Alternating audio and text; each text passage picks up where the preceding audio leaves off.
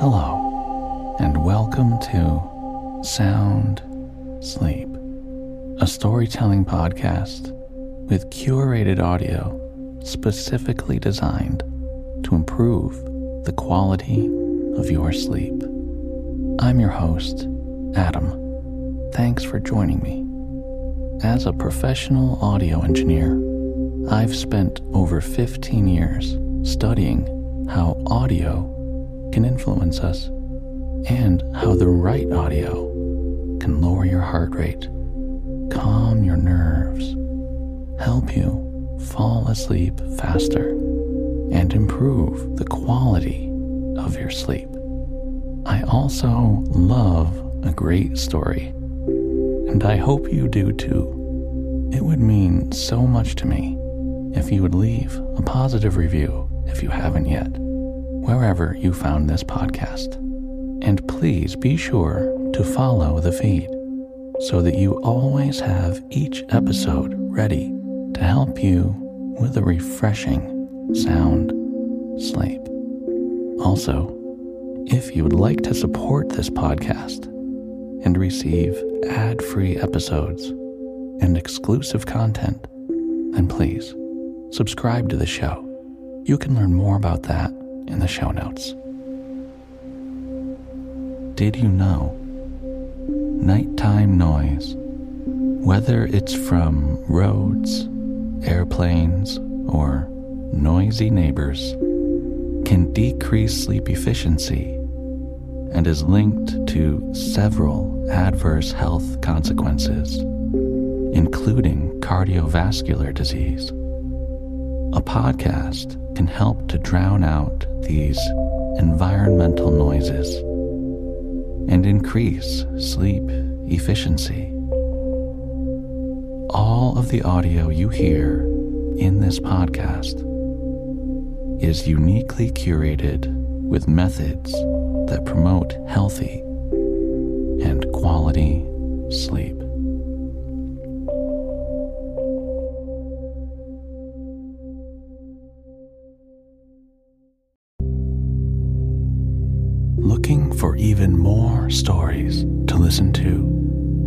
Asleep with? Check out one of my favorites, Dreamful. Jordan has an amazing selection of the best stories and perfectly pairs them with music that she personally selects. You'll be snoozing in no time to Pride and Prejudice, The Wonderful Wizard of Oz, or you could easily get hooked on her 12 part Constellation series. Check out Dreamful wherever you listen to podcasts.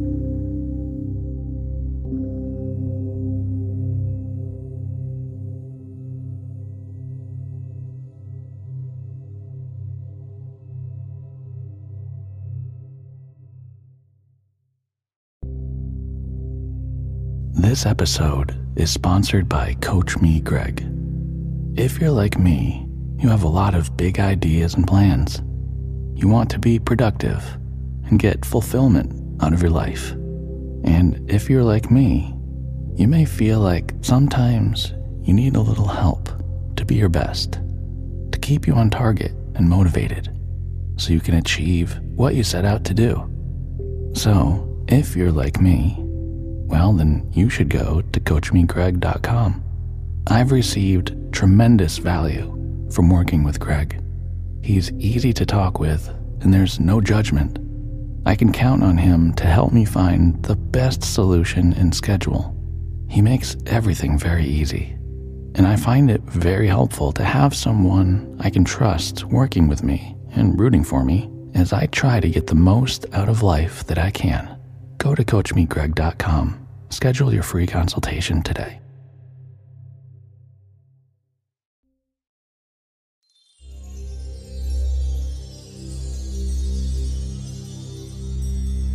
Make yourself nice and comfortable in bed.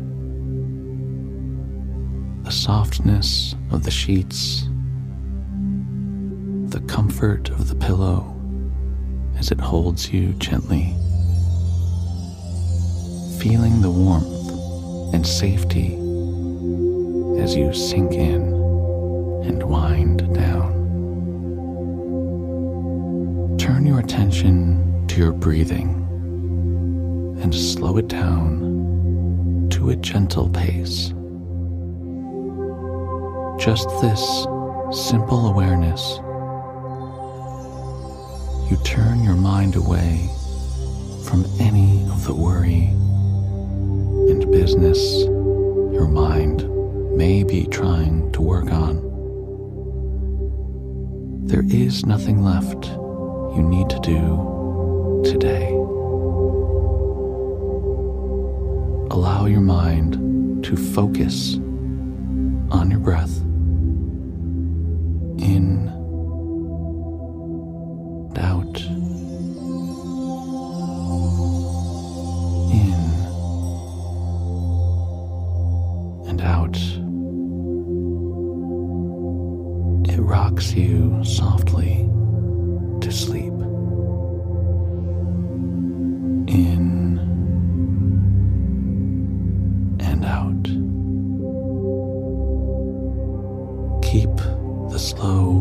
peaceful rhythm for as long as you'd like while we begin our story. And when you are ready, allow yourself to drift off to a rejuvenating and sound sleep.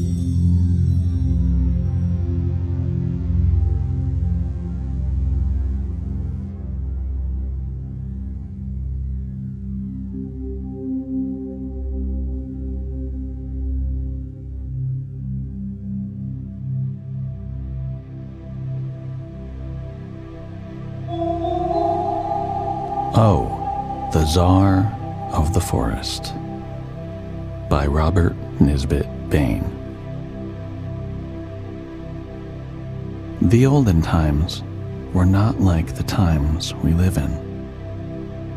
In the olden times, all manner of evil powers walked abroad.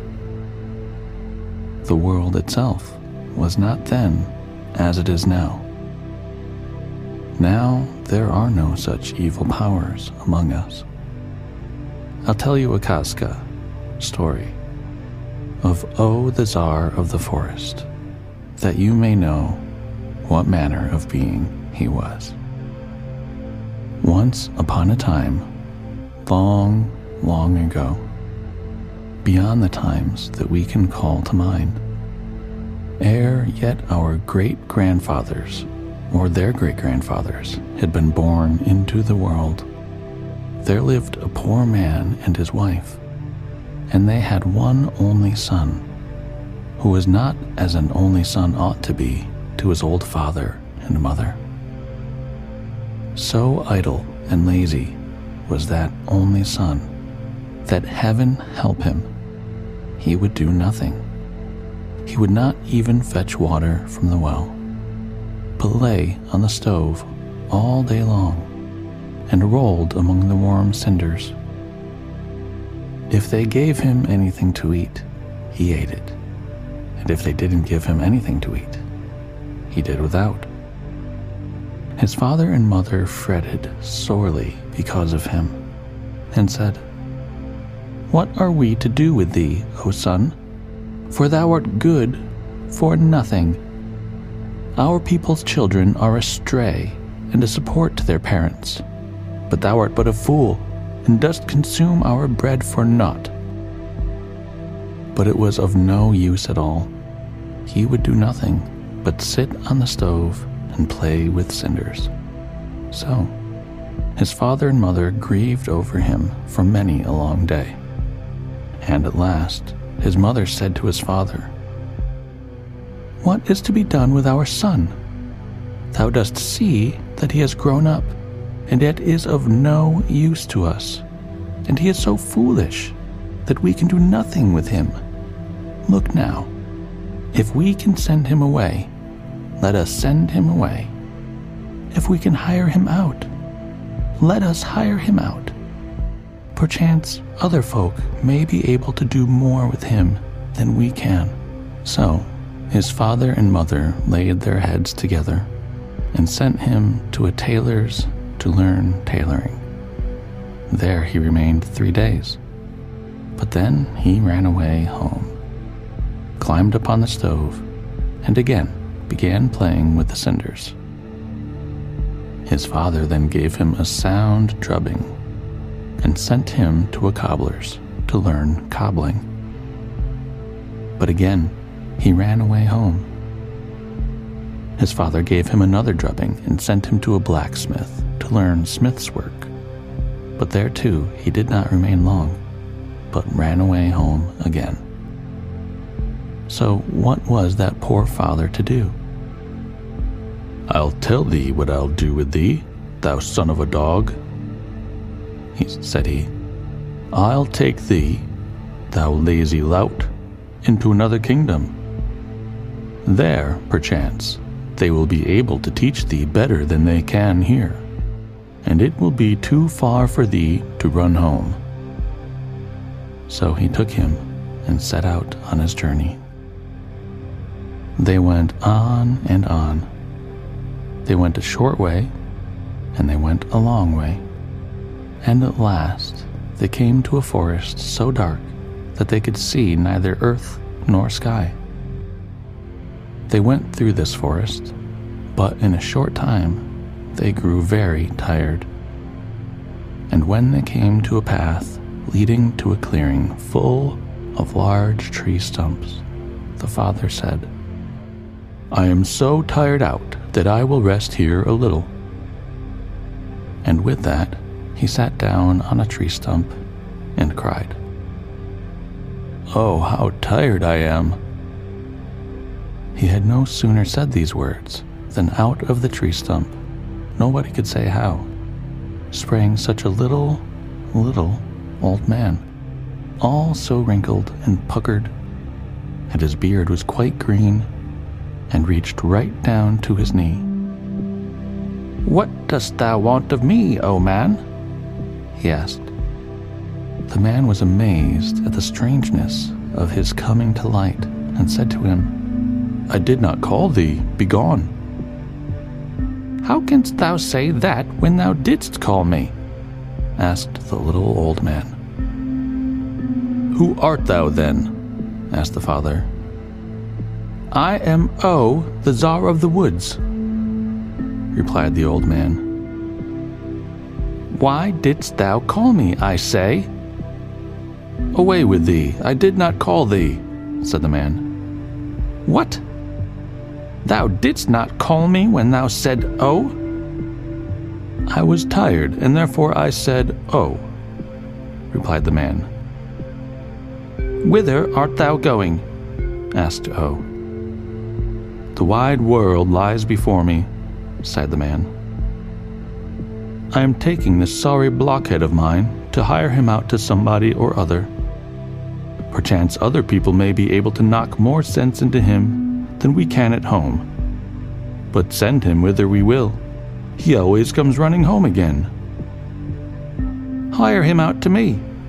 I'll warrant I'll teach him, said O. Yet I'll only take him on one condition. Thou shalt come back for him when a year has run, and if thou dost know him again, thou mayst take him. But if thou dost not know him again, he shall serve another year with me. Good, cried the man. So they shook hands upon it, had a good drink to clinch the bargain, and the man went back to his own home, while O took the son away with him. And they passed into the other world, the world beneath the earth, and came to a green hut woven out of rushes.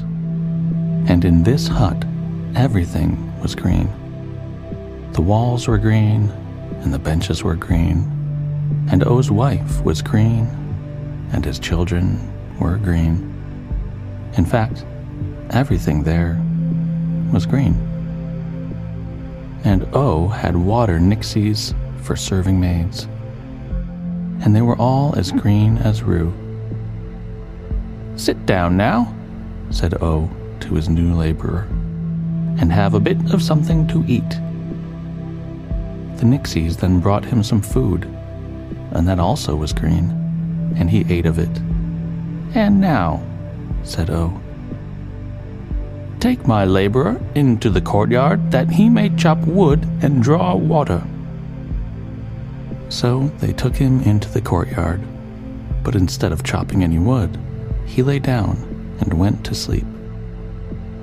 O came out to see how he was getting on, and there he lay a snoring. Then O seized him, and bade him bring wood and tie his laborer fast to the wood, and set the wood on fire till the laborer was burnt to ashes. Then O took the ashes and scattered them to the four winds. But a single piece of burnt coal fell from out of the ashes, and this coal he sprinkled with living water, whereupon the laborer immediately stood there alive again, and somewhat handsomer and stronger than before. O again bade him chop wood, but again he went to sleep. Then O again tied him to the wood and burnt him, and scattered the ashes to the four winds, and sprinkled the remnant of the coal with the living water. And instead of the loutish clown, there stood such a handsome and stalwart Cossack that the like of him can neither be imagined nor described, but only told of in tales. There then the lad remained for a year, and at the end of the year the father came for his son. He came to the self same charred stumps in the self same forest, sat him down, and said, Oh! O immediately came out of the charred stump and said, Hail, old man! Hail to thee, O! Hail to thee, O! And what dost thou want, O man? asked O. I have come, said he, for my son. Well, come then. If thou dost know him again, thou shalt take him away. But if thou dost not know him, he shall serve with me yet another year. So the man went with O. They came to his hut, and O took whole handfuls of millet and scattered it about and myriads of cock came running up and pecked it. Well, dost thou know thy son again? said O. The man stared and stared. There was nothing but cocks, and one cock was just like another. He could not pick out his son. Well, said O, as thou dost not know him, go home again. This year thy son must remain in my service. So the man went home again. The second year passed away, and the man again went to O. He came to the charred stumps and said, O. And O popped out of the tree stump again. Come, said he, and see if thou canst recognize him now. Then he took him to a sheep pen and there were rows and rows of rams, and one ram was just like another. The man stared and stared, but he could not pick out his son. Thou mayst as well go home then, said O, but thy son shall live with me yet another year. So the man went away, sad at heart. The third year also passed away and the man came again to find O. He went on and on, till there met him an old man, all as white as milk, and the raiment of this old man was glistening white. Hail to thee, O man, said he. Hail to thee also, my father. Whither doth God lead thee? I'm going away to free my son from O. How so? Then the man told the old white father how he had hired out his son to O, and under what conditions. Aye, aye, said the old white father. Tis a vile pagan thou hast to deal with. He will lead thee about by the nose for a long time. Yes, said the man. I perceive that he is a vile pagan, but I know not what in the world to do with him. Canst thou not tell me then, dear father, how I may recover my son? Yes, yes, I can, said the old man. Then prithee thee tell me, darling father, and I'll pray for thee to God all my life. For though he has not been much of a son to me, he is still my own flesh and blood. Hearken then, said the old man. When thou dost go to O, he will let loose a multitude of doves before thee. But choose not one of these doves.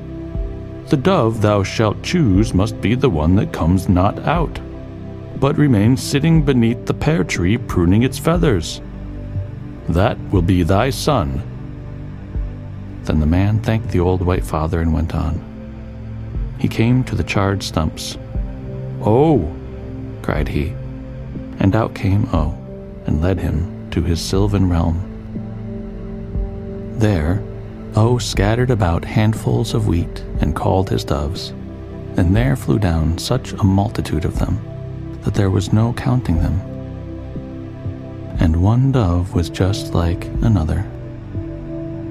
Dost thou recognize thy son? asked O. And thou knowest him again? He is thine, and thou knowest him not. He is mine. Now all the doves there were pecking at the wheat, all but one that sat alone beneath the pear tree, sticking out its breast and pruning its feathers. That is my son, said the man. Since thou hast guessed him, take him, replied O. Then the father took the dove, and immediately it changed into a handsome young man. And a handsomer was not to be found in the wide world. The father rejoiced greatly and embraced and kissed him. Let us go home, my son, said he. So they went. As they went along the road together, they fell a talking, and his father asked him how he had fared at O's. The son told him. Then the father told the son what he had suffered, and it was the son's turn to listen.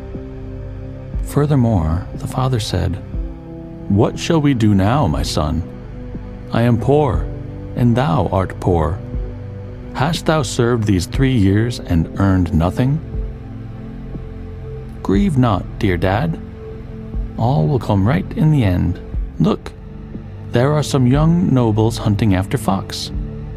I will turn myself into a greyhound and catch the fox, and then the young noblemen will want to buy me of thee. And thou must sell me to them for three hundred roubles. Only mind thou sell me without a chain. Then we shall have lots of money at home, and will live happily ever after. They went on and on, and there, on the borders of a forest, some hounds were chasing a fox. They chased it and chased it, but the fox kept on escaping, and the hounds could not run it down. Then the son changed himself into a greyhound and ran down the fox and killed it. The noblemen thereupon came galloping out of the forest. Is that thy greyhound? It is. Tis a good dog. Wilt sell it to us? Bid for it. What dost thou require? Three hundred roubles, without a chain. What do we want with thy chain? We would give him a chain of gold. Say, a hundred roubles. Nay. Then take thy money and give us the dog. They counted down the money and took the dog and set off hunting. They sent the dog after another fox. Away he went after it and chased it right into the forest. But then he turned into a youth again and rejoined his father. They went on and on, and his father said to him, What use is this money to us after all? It is barely enough to begin housekeeping with and repair our hut. Grieve not, dear dad. We shall get more still. Over yonder are some young noblemen hunting quails with falcons. I will change myself into a falcon, and thou must sell me to them. Only sell me for 300 roubles, and without a hood. They went into the plain, and there were some young noblemen casting their falcon at a quail. The falcon pursued, but always fell short of the quail, and the quail always eluded the falcon. The son then changed himself into a falcon and immediately struck down its prey. The young noblemen saw it and were astonished. Is that thy falcon? Tis mine. Sell it to us then. Bid for it. What dost thou want for it? If ye give me three hundred roubles, ye may take it, but it must be without the hood. As if we want thy hood. We'll make for it a hood worthy of a czar. So they higgled and haggled, but at last they gave him the three hundred roubles. Then the young noble sent the falcon after another quail, and flew till it beat down its prey. But then he became a youth again, and went on with his father. How shall we manage to live with so little? said the father. Wait a while, Dad, and we shall have still more, said the son. When we pass through the fair, I'll change myself into a horse, and thou must sell me. They will give thee a thousand roubles for me, only sell me without a halter. So when they got to the next little town, where they were holding a fair, the son changed himself into a horse, a horse as supple as a serpent and so fiery that it was dangerous to approach him. The father led the horse along by the halter. It pranced about and struck sparks from the ground with its hoofs. Then the horse dealers came together and began to bargain for it. A thousand roubles down. A thousand roubles down, said he, and you may have it, but without the halter. What do we want with the halter? We will make for it a silver gilt halter. Come, we'll give thee five hundred. No, said he. Then up there came a gypsy, blind of one eye. Oh man, what dost thou want for that horse? said he. A thousand roubles, without the halter. Nay, but that is dear, little father. Wilt thou not take five hundred with the halter? No, not a bit of it. Take six hundred then. Then the gypsy began higgling and haggling, but the man would not give way. Come sell it, said he, with the halter. No, thy gypsy. I have a liking for that halter but, my good man, when didst thou ever see them sell a horse without a halter? How then can one lead him off? Nevertheless, the halter must remain mine. Look now, my father, I'll give thee five hundred extra roubles. Only I must have the halter. The old man fell a thinking. A halter of this kind is worth but three grivni, and the gypsy offers me five roubles for it. Let him have it. So they clinched the bargain with a good drink, and the old man went home with the money, and the gypsy walked off with the horse. But it was not really a gypsy, but O, who had taken the shape of a gypsy. Then O rode off on the horse and the horse carried him higher than the trees of the forest, but lower than the clouds of the sky.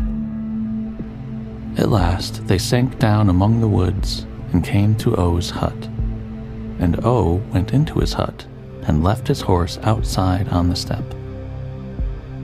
This son of a dog shall not escape from my hand so quickly a second time, said he to his wife.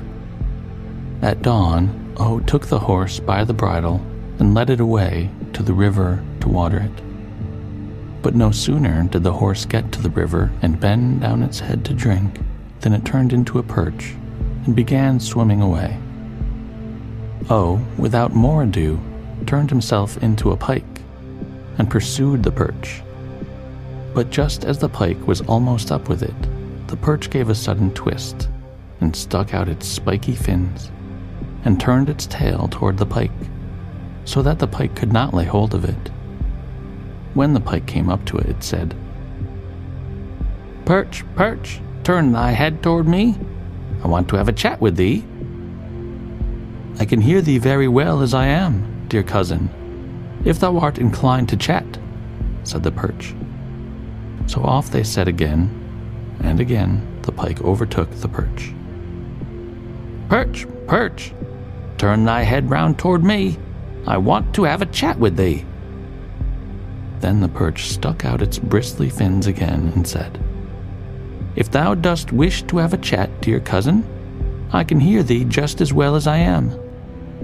So the pike kept on pursuing the perch, but it was of no use. At last the perch swam ashore, and there was a Tsarivna, whittling an ash twig. The perch changed itself into a gold ring set with garnets, and the Tsarivna saw it and fished up the ring out of the water. Full of joy, she took it home and said to her father, Look, dear Papa, what a nice ring I have found. The Tsar kissed her but the Tsarivna did not know which finger it would suit best. It was so lovely. About the same time, they told the Tsar that a certain merchant had come to the palace. It was O, who had changed himself into a merchant. The Tsar went out to him and said, What dost thou want, old man?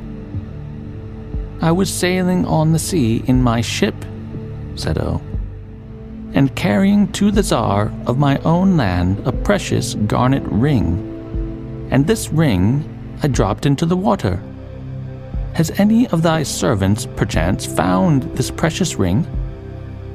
No, but my daughter has, said the Tsar. So they called the damsel, and O began to beg her to give it back to him. For I may not live in this world if I bring not the ring said he. But it was of no avail. She would not give it up. Then the Tsar himself spoke to her. Nay, but darling daughter, give it up, lest misfortune befall this man because of this. Give it up, I say. Then O begged and prayed her yet more and said, Take what thou wilt of me, only give me back the ring. Nay, then, said the Tsarivna, it shall be neither mine nor thine. And with that she tossed the ring upon the ground, and it turned into a heap of millet seed, and scattered all about the floor. Then O, without more ado, changed into a cock, and began pecking up all of the seed. He pecked and pecked till he had pecked it all up Yet there was one single little grain of millet which rolled right beneath the feet of the Tsarivna that he did not see. When he had done pecking, he got upon the window sill, opened his wings, and flew right away. But the one remaining grain of millet seed turned into a most beauteous youth.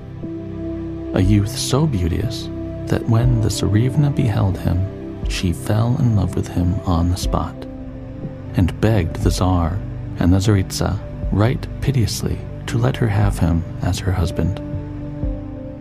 With no other shall I ever be happy, said she. My happiness is in him alone. For a long time, the Tsar wrinkled his brows at the thought of giving his daughter to a simple youth. But at last, he gave them his blessing, and they crowned them with bridal wreaths, and all the world was bidden to the wedding feast. And I too was there, and drank beer and mead, and what my mouth could not hold ran down over my beard, and my heart rejoiced within me.